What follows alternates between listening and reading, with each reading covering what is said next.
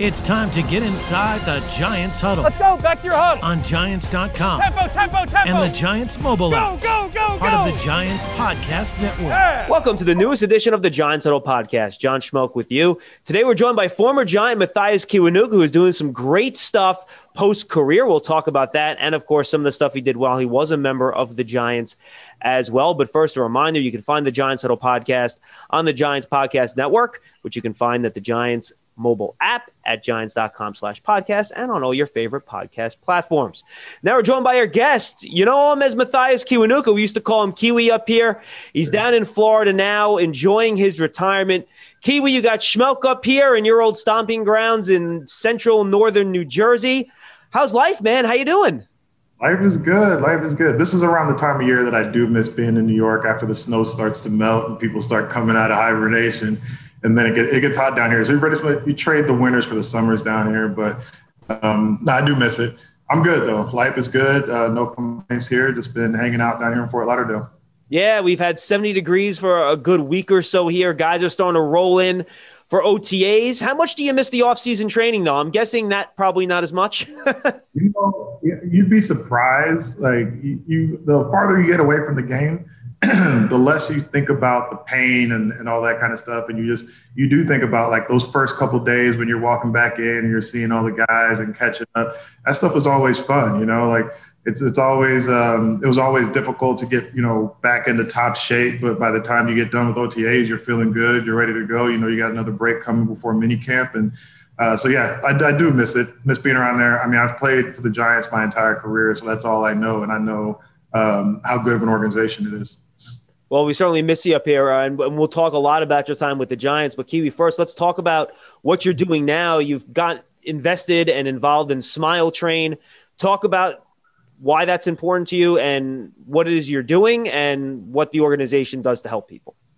So why it's important to me is, you know, when I was still playing, I had a lot of, you know, uh, philanthropic aspirations or aspirations, whatever you want to call it. And, um, you know, so I went back to Uganda. We built a well and we added on a, um, a school building to the school in, in Conge, where my mom is from. And, you know, after you retire, you realize that you can't do it all alone. You know, you can't change the world by yourself. You're going to need some help. So I linked up with a couple of organizations. First, All Star Smiles down here, and then the Water Trust up in New York. And then recently, I was invited to join the board of the Smile Train, and it's by far the biggest, most powerful organization um, that I've been a part of. And you know, I'm just very proud to be a part, very humbled, and, and very um, appreciative of the opportunity. You know, to go back. You know, not just to Uganda, but to go to every country pretty much. I mean, they're in 70 different countries, or we're we're in 70 different countries. Over 1.5 million clefts have been fixed um, due to the Smile Trains activity, and um, you know, it just continues to grow. I believe the Tisch family is, is involved in a lot of that too, right? Helping with the cleft issues there. Uh, just talk about how Smile Train helps that, and you know why what they do is so important with some of those cleft surgeries to, to fix some of those problems they have um, from where you're from in Africa and, and how they're really helping the people down there. So one of the unique things about it is that cleft palates have been mostly eradicated in the United States, you know, because when it happens, it's fixed, you know, really early on. And a lot of people walk around and you'd have no idea that that was something that they were born with. Unfortunately, the rest of the world just doesn't have the capability, just doesn't have the technology or the resources to do so. So there are a lot of kids who are struggling with it, you know, with something that, you know, they shouldn't be, in my opinion what, what makes Smile Train unique is that we don't just go into a country, set up shop, take pictures, and then leave. We actually go into the community and teach those doctors and give them support so that they can continue treating after we've left. That was the part that intrigued me the most. You're not just, this isn't just a photo op opportunity. No, you're going in and you're going to be able to revisit these, these locations and see the progress going forward. So it just continues to grow and to grow um, over the course of years. And you know, the the work that they had already done uh, was amazing. Uh, they gave me an opportunity to to go specifically back to Uganda, and we're still we're still in the in the process of, of planning that trip. We were hoping to go in June, but with COVID restrictions and all that, we're you know we pushed it back. Hopefully by December, um, that's the next target date. Hopefully by December we'll be in Uganda. So um, just being able to to help people with, it's it's a common issue, but it's just not um, as uh, as serious. It's just not as as difficult to deal with in the you know first world. I know your personal story. I know a lot of the fans out there might not. Why do you feel such a connection to Uganda based on your family history? So the story is, my grandfather was the first prime minister. My my father's father was the first prime minister, and um, my grandfather on my mother's side was a humble teacher in the village. He was actually one of the men who started teaching young women at a time when it was still punishable by law. But he thought it was important enough, and he thought that his children specifically, there are 16 of them, keep in mind, um, he thought that his children specifically deserved an opportunity to go to school, men and women, boys and girls. So, starting with that and knowing that I have literally hundreds of cousins all over the world, and you know me having a platform and the resources to do so it was just kind of like a no-brainer you know i'm one generation removed from being born in the village and having dealt with the same issues that they are so the way i say it is you know i'm no more physically gifted or any more talented but by the grace of god i was born in Indianapolis. I got recruited to go to Boston College, and then I played for the New York Giants. And it's a it's an easy lead in in a conversation when you when you show up with a Super Bowl ring or a couple Super Bowl rings to sit and and have a conversation. And so I just always felt like you know there's there's something more to um, to my success than just playing football and and moving on with my life. I mean, retired life is great. Don't get me wrong, but it can drive you crazy if you don't find a cause to get behind. Absolutely, and, and and we'll talk a little bit more about your retirement and your causes uh, at the end of the interview, Kiwi. But you, perfect segue. You got drafted by the Giants in 2006, a first round pick. They actually traded back, and it's a little continuity here. The Giants. This is the first time they've traded back this year since they picked you back in 2006. What do you remember? About that night, did you think the Giants were going to pick you? What was it like getting the phone call? How draft night go for you? Not at all. I, I just knew that they weren't going to pick me, to be honest with you. I met with them maybe the shortest of any of the teams that were interested at the combine. I knew they had Osi, they had Tuck, they had Strahan. Um, there were there were just a lot of guys on that team already. So when it came time to um, to get that, here's a funny story. So I'm sitting in the living room with all my family around the first picks. Back then, it took hours to get from one to 32. You know, so we're sitting there and uh, Miami's on the clock, and I get a call from a Miami number. I pick it up, and I'm thinking, okay, this is it. Turns out it was one of my friends from college who just happened to be calling from a Miami number. So there was it was a lot of emotions. And then what I do remember is um, picking up the phone when the Giants were on the clock. Right before the Giants got on the clock, I, I got a phone call, picked up the phone, and they said, "Hey, we're going to pick you with the next pick. Here, talk to Coach Coughlin." and uh, I was I was so excited. I think I hung up on Coughlin. and I, I had to, uh, he had to call me back the second time. But I just remember being in my living room uh, with my entire family and some friends, and and just feeling like you know it was a culmination of all the hard work that I put into high school and college. I knew I had a lot of work to do. I knew I had a lot ahead of me. I didn't know how much, but I just felt really, really proud and, and happy that you know all that all that work that I put in. You know, I didn't my one of my points of pride is from my redshirt freshman year until I went to the Playboy All-American weekend as a senior. I didn't miss one practice. I didn't miss one lift. I didn't miss one thing on the sheet because you got to remember I was 6'6", 195 when I got there.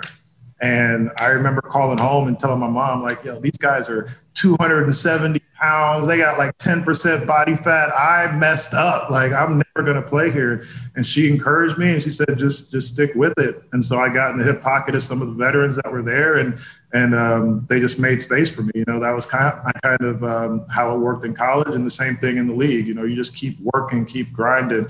As long as you sharpen your, um, your skill set and, and keep working, people will take notice and you'll get the opportunities. It's actually funny you mentioned that. The Giants drafted Elerson Smith in the fourth round this year. He has a similar story. He showed up in Northern Iowa. I think he was 195 pounds. He ended up putting on 50, 55 pounds of muscle while he was there. Obviously, different competition level, but it's it's amazing what you can do when you put the hard work in. And, and you mentioned it kind of, you know, getting in the hip pocket of the vets that could not have been an easy room to walk into at Giant Stadium. Um, Strahan, he's a lot of things, but I, you know, my guess is that he was not the easiest on the rookies in that room. And then you got Osi and Tuck. What was it like walking in there and not just learning from those guys, but uh, dealing with those guys in a lot of way too? I mean, I, I know with the stories and everything come out, you got to keep in mind I was a first round pick, so I walked in there with a whole boatload of confidence. But yeah, when you when you walk in, you see Michael, great Michael Strahan, and you see all these other guys that that have been really successful in their careers. You know, it, it's it's um, jaw dropping. You know, to be honest with you. One another funny story. So we it was like the first meeting we had back in the old building when we were down in the in the basement, and uh, everybody's sitting together. Brandon Jacobs, for some reason, didn't sit with the running backs. He used to sit with the D linemen. And I didn't recognize him at first, but I just saw this 6'5, 230, 60 pound guy. And as we're getting ready to leave, we go into the meeting rooms, and this guy takes a right when everybody else was taking a left, and he goes into the running back room. And I said, That's what an NFL running back is. like I was I was floored by that. I mean, it turns out he was probably the biggest at the time, but yeah. Uh, but I, I, didn't know that. I was like, I was like, whoo, you know, I got some, I got some more weight to gain if that's what we're going to be hitting against. And um, but throughout my career, I mean, the guys, we had a really close locker room. We had a really close meeting room. Um, we all did tend to help each other out, and I couldn't have asked for a better group of guys. We're still in contact now. We still joke and laugh about things that happened back then. So um, I think everything worked out for me just the way that God intended we always talk about how you know veteran presence can help a young guy come along. Can you give some instances of of what those guys taught you and how they you know assisted you in becoming the player you eventually became? The one of the biggest helps during my career, especially as I was making the transition from D lineman to linebacker, and one person I think never got enough credit was Antonio Pierce. I mean, he was way more than just a middle linebacker. He's a friend. He was a teacher. He was a guy.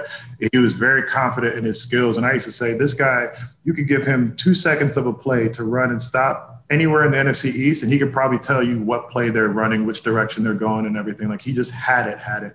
And so he was a guy that taught you, you know, you can go out, you can have fun and you can hang out, but he was always the first one back in the sauna. He was always in the weight room. He was always sitting there with his notebook out, ready to ask questions.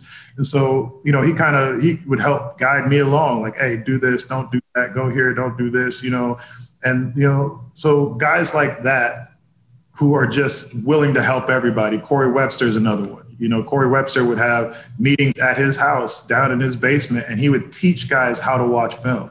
I'm not even talking about like teaching them what the play is. He was just teaching them how to watch film. He bought one of the, the big computers that, that they had at the Giants at the time and downloaded all the practice and all wow him onto it and he would say come over you know just just grab grab some food grab some drinks and we're just going to sit here and we're just i'm going to teach you guys how to watch film i don't think he explained it as teaching you how to watch film i think he just said yo come over but at that time i remember being like looking back on it i remember being like this is a a re- that was a really valuable experience. And so it wasn't just in that D line meeting room. Obviously, you know, the Osi Umenyiora is like he taught me how to back tip the ball, which means keep one piece of your eye on the very back tip of the ball and then trust yourself you know, he was he was very big on that. You know, you got to trust yourself. You got to be able to not be afraid to make mistakes. You know, you're going to jump off sides, but if you get three sacks in the game, no one's going to care about you jumping off sides. We all know Osi was good for a couple of those every week. Don't tell Coughlin that, man. You think Coughlin wants to know about penalties? Come on, he'd be losing his mind.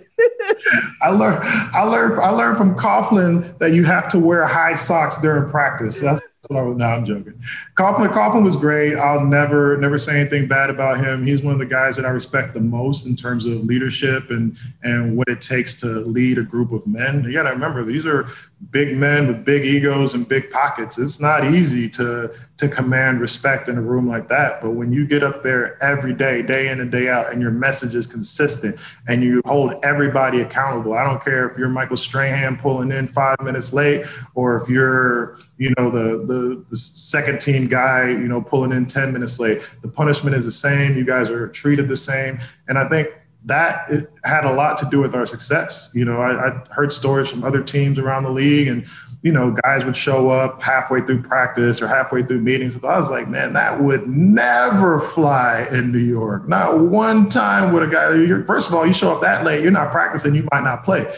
Um, but it was it was just uh, there was just always a level of, of confidence, accountability, and a teaching mentality that permeated the entire room.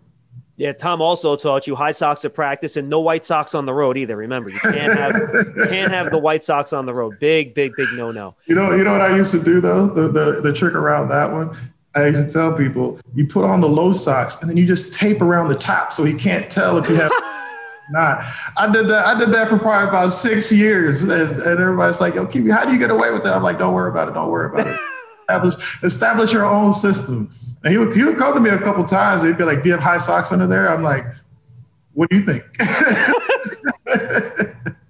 Did you have like a wake up moment with Coughlin? Because it's funny, you're from Boston College, so I imagine you probably got some stories heading in as to mm-hmm. what that was going to be like. But did you mm-hmm. have that moment where? you know, maybe as a rookie where, where, where Tom found you something doing wrong and you showed up late and you felt the wrath a little bit?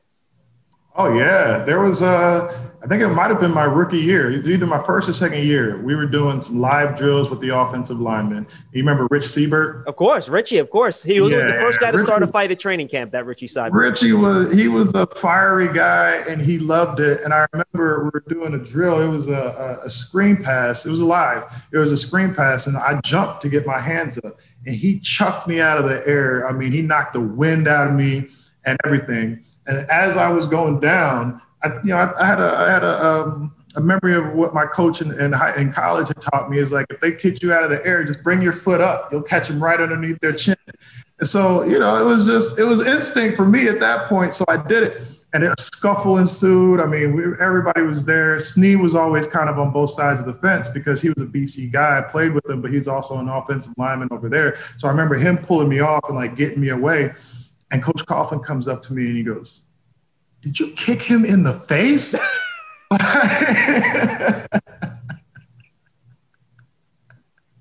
and he's laughing. He's trying not to laugh, and he just pulls me aside and he's like, you can't do that, son. And he walked away. And I was like, okay, there's he he's got a little, you know, humanity underneath that tough exterior. Cause I saw him walk back to the sidelines. He was cracking up laughing. He couldn't believe this rookie just came in and is pulling this, this kind of stuff already. But um, so that, that was pretty early on. And he did talk to me about it after practice, and Rich and I made up and everything like that. But um, you know, he just he was uh he's a fighter in his own right, you know, and he he knew it was gonna get heated and he loved it what was the worst? Uh, I, I, I hesitate to call rookie hazing, but what was the uh, worst thing that Strahan did to you in that first year or two when you were in that room? Anything fun, jokes, practical jokes, you know, rookie chores, whatever you want to pull out of your bag. Sticking me with the bill every time, you know, the first rounder comes in, or oh, you're paying, you're paying for dinner. That's that's there's no questions asked. Nah, I don't, I don't think we did too much hazing. They didn't they didn't haze me too badly um, probably taking all his practice reps.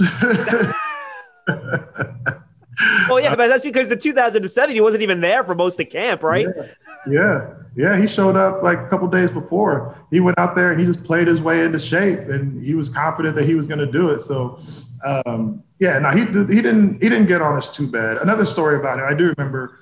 You know, it was probably around that same year and you know they used to have media come in in between, um, you know, when you're taking a shower and going to your second meetings, right? Mm-hmm. And I, I, just remember he was going after somebody. He was giving it to them. They were giving it back. He was loud. He was boisterous.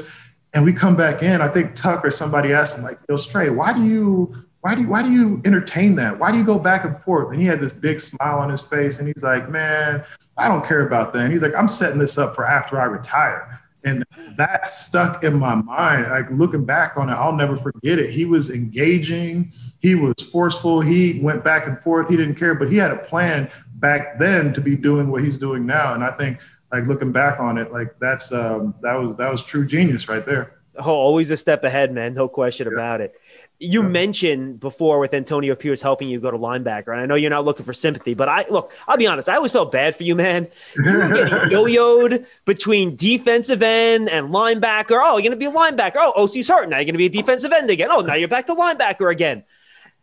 Do you like does it do you think back and get frustrated sometimes where like if they would have just stuck me somewhere and let me play one darn position, maybe things would I would have been even better? I, te- I tend not to look back and regret because you got to remember also I broke my ankle that second year. Yep. I had a serious neck injury um, my fourth year, and I do believe that you know God puts you in the position you're supposed to be in. Now, would I have done it again? Absolutely not. I would have played my position and stuck with it.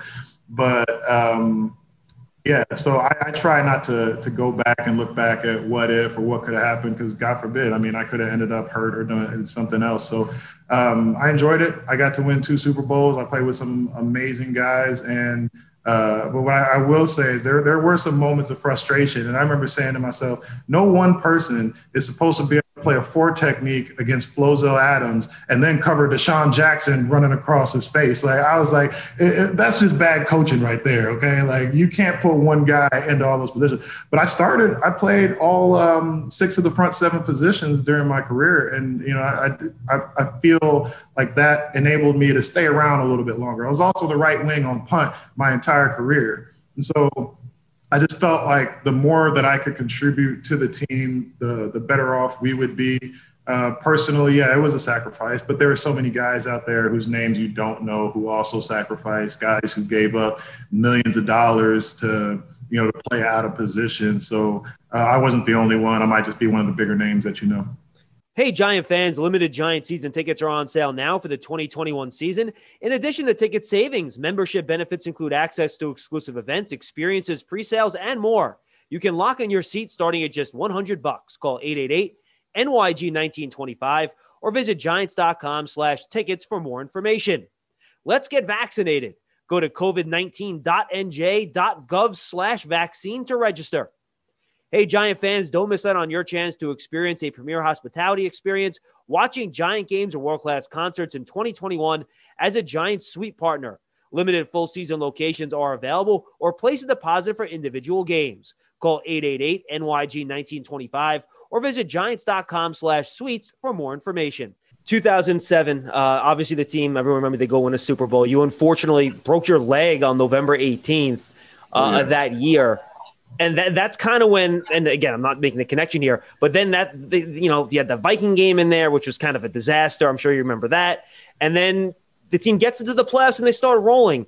Uh, what was the i guess first the frustration level what was it like from the outside looking in kind of seeing all that come together?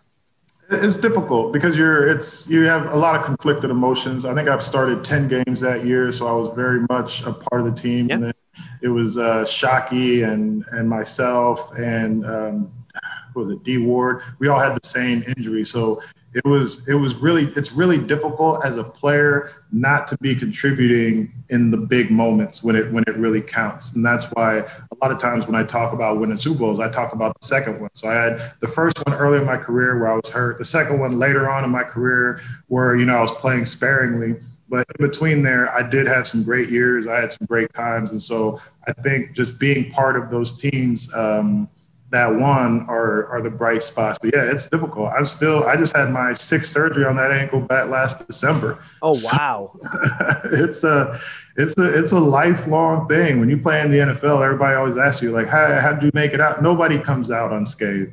Nobody does. We talk about it all the time. I mean, if you play, I did nine years. I think if you play five, six plus years, and sometimes it only takes two years, you're, you're going to be dealing with some stuff, and it's a sacrifice that we all make. Obviously, we get compensated for it very well, but um, you know, you look back on it, and you got to take the good with the bad. Yeah, you know, you you mentioned the two Super Bowls, but Kiwi, and I think you'll agree with me, the best Giant team I've ever been around was that 2008 team.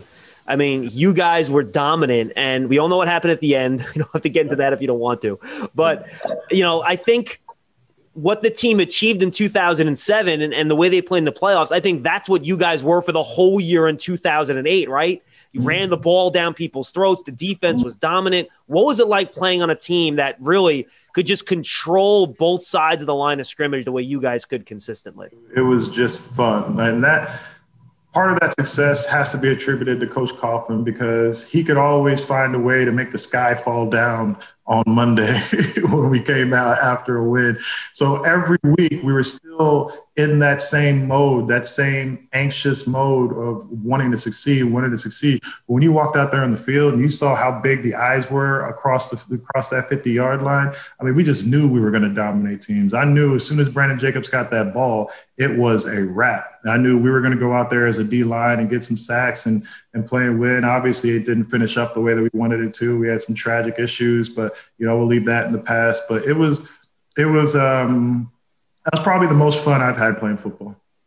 Yeah, I mean, I've, I've most fun I've had watching it, being around the Giants. It was just a, a great year, and you know, when something like that comes together, what does it feel like in the meeting rooms, in the locker room, on the field? Is there just a different feeling that that's almost impossible to quantify?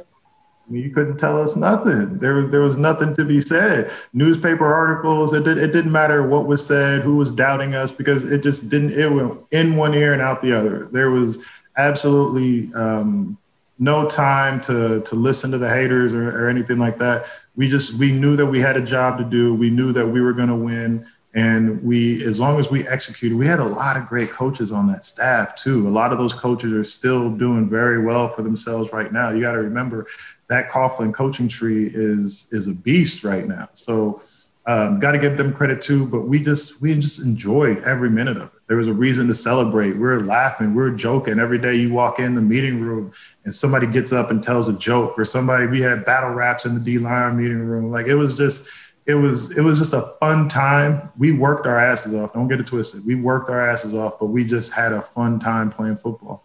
And that was your best year, right? You had eight sacks that year, 17 quarterback hits. Was that really when you felt like, all right, they're using me the way I need to be used? This is perfect and everything's clicking for you personally, too?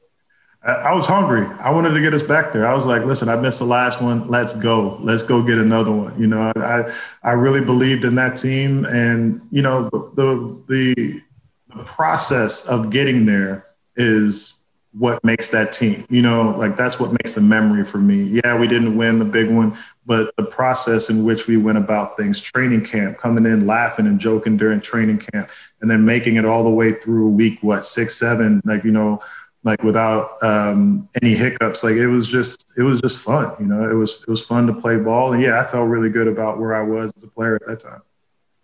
All right, let's go to the Super Bowl in 2011. Kiwi. And boy, you know, people lump 2007 and 2011 together a lot, but to me, the seasons could not be any different in terms of how you guys won games. And I looked it up. You were the 27th ranked defense in the regular season that year, but the third ranked defense in the playoffs. What the heck changed that allowed you guys to turn it on like that when you got to the postseason, where the defense really played so much better in, in those in those final set of games as opposed to earlier in the year? I think we really had enough guys, and, and that's that's part of um, I think why they kept me around so long is we had enough guys left from that first Super Bowl team that could that, could clearly state the message. Listen, the season is over. Like no matter what we did during the regular season, that is over. Somebody has to come in here, or we have to go there. They have to beat us. We have an opportunity. And then we had guys coming in from other teams who would get up there and give speeches and say, you know, specifically a couple guys, listen, guys, I've been playing in this league for seven, eight years. I've never been to the playoffs. You guys have won. Like I, I want that. So some of the guys who were just coming in were hungry. They came to New York specifically to win a Super Bowl. And I think we just, it just clicked. You know, we had a lot of young guys. I mean, uh, think about a, a Jacquian Williams. You want to talk about me playing out of position? Think about a linebacker covering deep from you know lining up damn near on the line of scrimmage and then running back covering deep balls. There were there were so many contributing factors to it. Um, but when you get to the playoffs, it's a fresh start. It's a fresh season. You got to get your mind right. And if you have veteran guys who have been in those tough situations before, they can put their arm around the young guys and just tell them, hey, shake it off. Shake it off. Let's go. Don't let the last play beat you on the next play. That's what I always used to say. You know, we talked about 2008, how you guys just ran the ball down people's throats. Well, 2011 was the Eli Manning show, right? What was it like watching him click with, you know, Victor, Hakeem, all those guys, Mario Manningham on offense, where it was just really an aerial show for a lot of that year. Yeah, his his calm confidence, that smooth walk he had walking out there every week. You just you just by that time in like my career playing with him, you know, he's the only quarterback I ever played with. by that point, I just I knew something big was going to happen. I knew it was going to click. I knew at some point he was going to make some big plays in the game. And um, watching the entire offense as a whole, it was just it, was impressive. You know, like whenever we needed it, it seemed like whenever something was uh, was missing, somebody came up clutch, somebody came up big. And a lot of that was the growth and maturation of Eli. He was able to to not just you know get the receivers, but he could get the offensive linemen in position and tell them. It was it was, it was kind of like watching him really come into his own. I mean, he had already won a Super Bowl, but that wasn't necessarily his team. You know, that was still Stray. This was his team. There was there was nobody above him on that team at that time. So I think um, for him, that's a that's a great, maybe even better than the first one. That was a great victory for him what sticks out in your mind about the playoffs? A play, a game, you pick it that really sticks out that kind of define that run for you in the defense.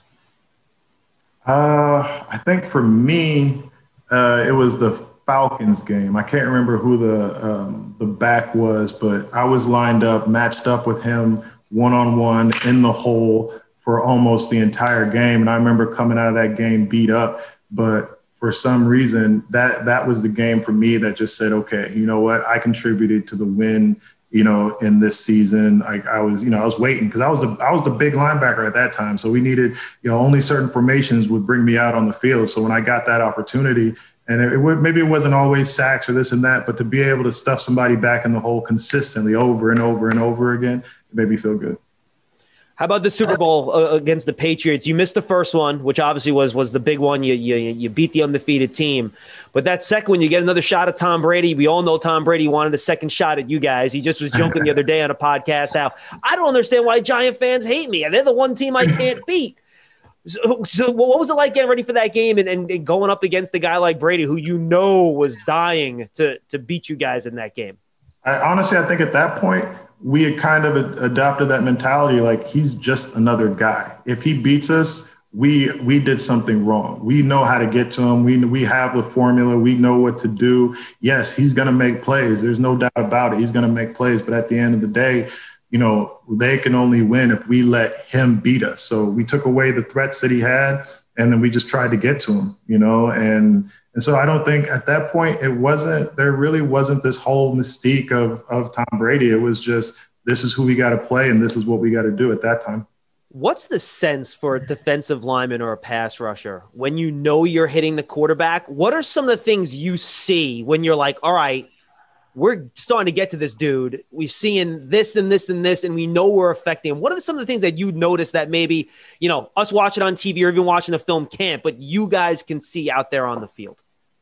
The the first thing I think I notice is the uncomfortable, uh, like the the lack of comfort for that offensive tackle that you're going against. You know, he's got he's got his eyes following you in and out of the huddle. He's trying to figure out if you're lining up against him. Maybe he's already jumped off side, so now he's he's nervous about about what's going to happen. But the one of the greatest feelings or the greatest moments is when you hit him with a move. So I would do the stab slap. You stab him, slap that arm, and they fall down, and it's just you and the quarterback. The quarterback can't see you. His back is turned, and you're just thinking, if he pats that ball one more time, it is a wrap.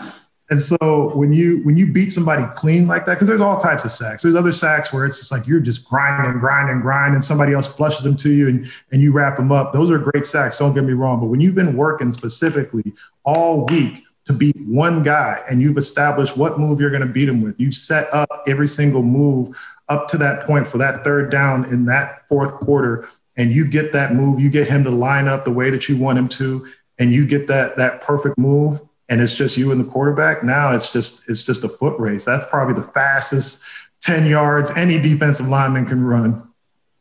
Yeah, they always talk about the 10 yard split, right? On the 40 yard dash. That's the 10 yard split on the 40 yard yeah. dash right there, man. Yeah. But it's great, great reminiscing. Talk about Kiwi kind of, you know, what you're doing now uh, after retirement, how you're keeping yourself busy. I know you could talk more about the smile train if you want, anything else that you're up to, and, and, and things of that nature. Yeah, so the Smile Train right now is the, the, thing that I'm most proud of. So since I retired, I started a company called Wandering Wines. We uh, import and distribute wine from all over the world. Right now, we're just in Florida. Uh, we have um, plans to open it up to do online sales and to go national here in the next couple years. But we've just been steadily growing and growing our um, our base down here in Florida. We have four brands. Wandering Wines is a parent brand. We have Peaks and Valleys, which you can find at Capital Grille. Uh, I think down here in Florida, Capital Grilles. Um, we have Keen, which houses a rosé and um, and a, and a sparkling, and then we have Lost Find. It's one that's hard to pronounce. Everybody calls it Lost and Find, but it's Lost Find, and that's more of the one that you'll find. Like if you go to a brewery down here in Florida, you can find it on a menu, um, and that that has kept me extremely busy. Building a business on your own. I didn't do it by myself. I had a great business partner who was successful in his own right and showed me how to develop a business but building a business i mean everything every little part of it like there's there's no part of my business that i haven't done. I put labels on bottles myself. I put cases of wine in my own truck and drove it. Every, like there are times people like i just can't believe that a super bowl winner is delivering wine you know and this is right after i retired um, I had a dolly in the back of my truck, but that was that's how we established our business. We wanted to make sure that we showed growth, you know. And you would say we could pay somebody to come in here and do this, but it's not going to reflect well on our balance sheet, and we're not going to get the hands-on experience. So now, when I bring people in to work for me, you, are not going to get anything past me. I know exactly how hard it is. I know exactly it takes. I know exactly how many hours you spend on the road going from Key Largo to Jensen Beach and then, you know, I finally got into a place now where, you know, people are coming to us and we sit around and we taste wine and we try it and we decide with the help of some small, we have three small sommeliers on the staff and we, um, and we pick wines to bring in. So that's the fun part, traveling around the world and um, drinking wine with friends. I think like that, that's what attracted me to it the most was just, you know, going back and forth to Napa and traveling to Europe and, and sitting there, having these conversations with, professionals, people who are masters at their craft. When you sit with a winemaker and you ask them, you know, what goes into making this wine, it's one of those experiences where somebody can talk for 20, 30 minutes straight and then they look up and they're like, "Oh, sorry." And I'm like, "No, no, no, no, don't apologize." Like that's that's where you learn. That's where I've gotten the growth, you know, in the business and i just i just enjoy that and you never know who you're going to run into you never know who you're going to meet you know some of the most interesting people are sitting in a, um, a cafe somewhere having a nice glass of wine and and i've always um, just been intrigued like learning people's stories and and whatnot so that's kept me pretty busy the two kids during covid seven and nine trying to homeschool God bless you, sir. I don't know how teachers do it. I don't know. I don't. I honestly don't know. We we had to hire a tutor to come in. I can't even lie because at some point, you know, trying to work two different computer screens, and this one's got to start at nine, this one starts at nine thirty, and where's your chalkboard? Where? Why aren't you dressed? I was just, I was, I was flustered. So I have a tremendous amount of respect for every working parent who who did it themselves, and for all the mothers and fathers who stay home by themselves with the children. That's a full time job, but I do enjoy it. I love watching my kids grow. I've been blessed to have, you know, time to to spend with them. So you know, we're just helping develop their skill sets and watching them grow and and watching them discover things and seeing things through the eyes of a child again it's just it's been amazing. How much you still keep track of the nfl and the giants? Not at all. No. No i'm joking i'm joking i'm joking. I um so I watch here's how I watch games, right? And people always ask me, do you still watch football? Yes, I watch football, especially now that my kids are are of the age to understand the game. Sure. I watch football from a very technical aspect. So if you if you call me after a game and you want to say, hey, what did you see from this defensive end? I can break it down for you 100%. You know, I can tell you where his foot was supposed to be, why are his hands on his knees, why is he looking backwards when he should be looking forward, you know, all those different things. It's almost impossible for me to break my mindset out of watching football the way that I've been trained to watch it. So first thing my eyes go to is the receivers, the split in the backfield, where how deep is the quarterback. Then I want to see the stance from the offensive tackle or the interior lineman. Now I'm trying to figure out what defense are we in or what are we playing. And they've done a good job of, of mixing it up. And then, you know, I watch the defensive lineman and I watch the, the outside linebackers, and then I try to put together the whole picture. I don't rewind nearly as much at all.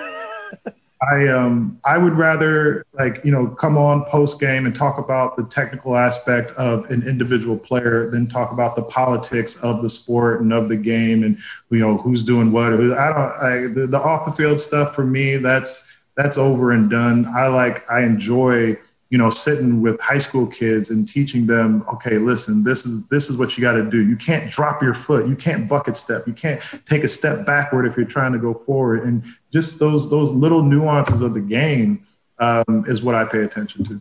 And really, that's the important stuff, which is probably it's funny. I always thought, you know, Kiwi was such a he was such a smart guy. I bet you he'd be good on TV, but now I know why you didn't go on the TV because all they do is ask you about that other stuff that really isn't all that important, right? I mean, if you could sit there and break down film on TV, I think it'd be great. But unfortunately, that's not what people like to do, which which which boggles my mind to be quite honest with you. And I, and I, always I always said, you know, like I played in the league. I knew what my responsibility is. Nobody outside of that room knew what my responsibility. When you're in a Spagnuolo defense, what you look like you're supposed to do has nothing to do with what your actual responsibility is. So, you know, you get on, you get on, you go, you go home, you turn on ESPN and they want to spot shadow you and circle you and say, oh, this guy was at, no, he wasn't out of position. He was doing exactly what he was told to do. The play just broke down or didn't work. So I also shy away from criticizing players unless I have an intricate, detailed understanding of what he is supposed to be doing. So I think when you're the, um, guy who's in the locker room with the team every day, week in, week out, you have a better understanding. You just don't have as big of a platform, you know, to go out there and to create to critique people. The people who are criticizing these players, oftentimes they're too far removed from the game to to really give a good opinion. But it sounds good on TV, looks good, sounds good. It, it, you know, it keeps people watching, so they'll keep doing it. Yeah, I can't say how many times where I would, you know, see somebody do one of their film breakdowns on TV, and then I go and ask the actual assistant coach, "Is this right?" And they're like, "No, it's no. not even close." Not even close. I remember there was a game where we came out of it and they were killing. I, I forget who it was. And I, I, talked to the assistant coach. It might have even been Jacquian Williams. And like, well, he said Jacquian Williams played really bad. He goes, you know what? Let me tell you something. Jacquian Williams did exactly what we told him to do. And mm-hmm. for someone on the outside looking that didn't know his assignment, you know, yep. maybe they thought he played a bad game. We mm-hmm. grade him as an A because he did exactly what we told him to do for this particular team against this particular matchup he's he's one of the guys that I point to the most when you talk about playing out of position. I mean, the guy played nickel, he played outside linebacker, he played safety, all in the same game, and he would do it from a similar position. So nobody knew where he was going to be. If you if you ask the uh, offensive coordinator on the other side, they'd probably have a different story. They say that kid ruined all of our plays, you know, but he never got the credit for it because nobody really truly understood what exactly he was supposed to be doing. You you hit it right on the head. All right, finally, I, I, guess you I guess you got to be pretty excited about where the Giants are headed, right? I mean, they're only six and ten last year, but a new coach in Joe Judge. Which, by the way, when you come up here and you spend some time with him, he has mm-hmm. Coughlin vibes, dude, up and down, like no joke, like hardcore. You don't want to mess with this dude, uh, mm-hmm. and it seems like things are really pointing up here, man. I know.